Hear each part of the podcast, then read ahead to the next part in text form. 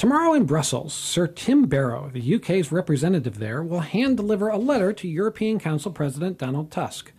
It will declare that Brexit has begun and it will open a two year negotiation window over the terms of the withdrawal.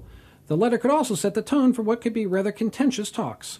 In January, May warned the EU that, quote, no deal for Britain is better than a bad deal. With us to, to, discuss what we should be looking for tomorrow and in the coming months is Catherine Barnard, a professor at the University of Cambridge School of Law. Uh, Catherine, thank you for joining us. Um, tell us what we know about what this letter will say, and perhaps more importantly, what, what don't we know yet? Well, actually, we don't know a great deal. The, the content of the letter has been kept secret, but it's thought likely to contain more than the simple words, we're off. It's thought likely to contain some of the uh, UK's negotiating position, what it would like to get out of the negotiations with the European Union. Uh, but that's pretty much all we do know. But what we know from the uh, Article 50 itself is tomorrow will be uh, the day that Article 50 gets triggered, and that starts the clock ticking and the clock will run down till the end of the two year period, which will take us to the 28th of March 2019, and the UK will be out of the European Union on the 28th of March 2019. Catherine, there's only a draft of the EU's negotiating guidelines. When will that be finalized, and does the UK have any say in that?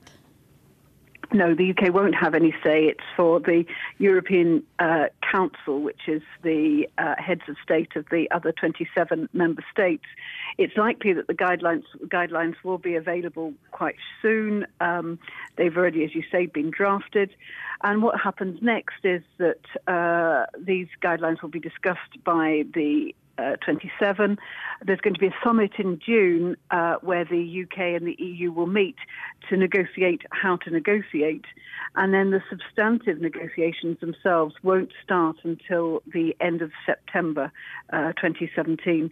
So, in fact, there's going to be a rather quiet period um, at least publicly, there no doubt will be discussions going on behind the scenes, but there'll be a quiet period because the EU's made it clear that no negotiations will occur um, until after the French elections, and the French elections are end of April, start of May. Catherine, what do we think, or what do you think, that uh, Theresa May is going to be pushing for uh, in particular when these talks begin? Well, there are two separate issues. Um, one is the question of the divorce, which is covered by Article 50. And then the second issue is the future deal between the UK and the EU. Now, Theresa May and her government want the two issues to be negotiated simultaneously. However, the EU says um, the, they should be done sequentially. And the law tends to favour um, the EU's position because, strictly speaking, any future deal that the UK enters into um, cannot um, be negotiated until it's a third country. A third country is EU jargon for not being a member state of the EU. And of course, if there was goodwill on both sides, it would be perfectly possible for um, a degree of simultaneity, i.e., the two being negotiated at the same time.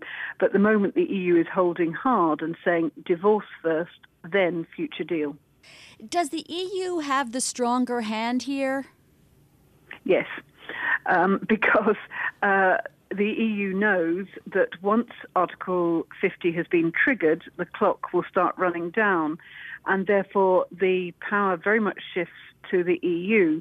That if the EU doesn't cooperate and takes things at a very leisurely pace, eventually um, there'll be a rush up until the um, end of the two year period to get some sort of deal. And in anticipation of this, um, Theresa May has said that no deal is better than a bad deal.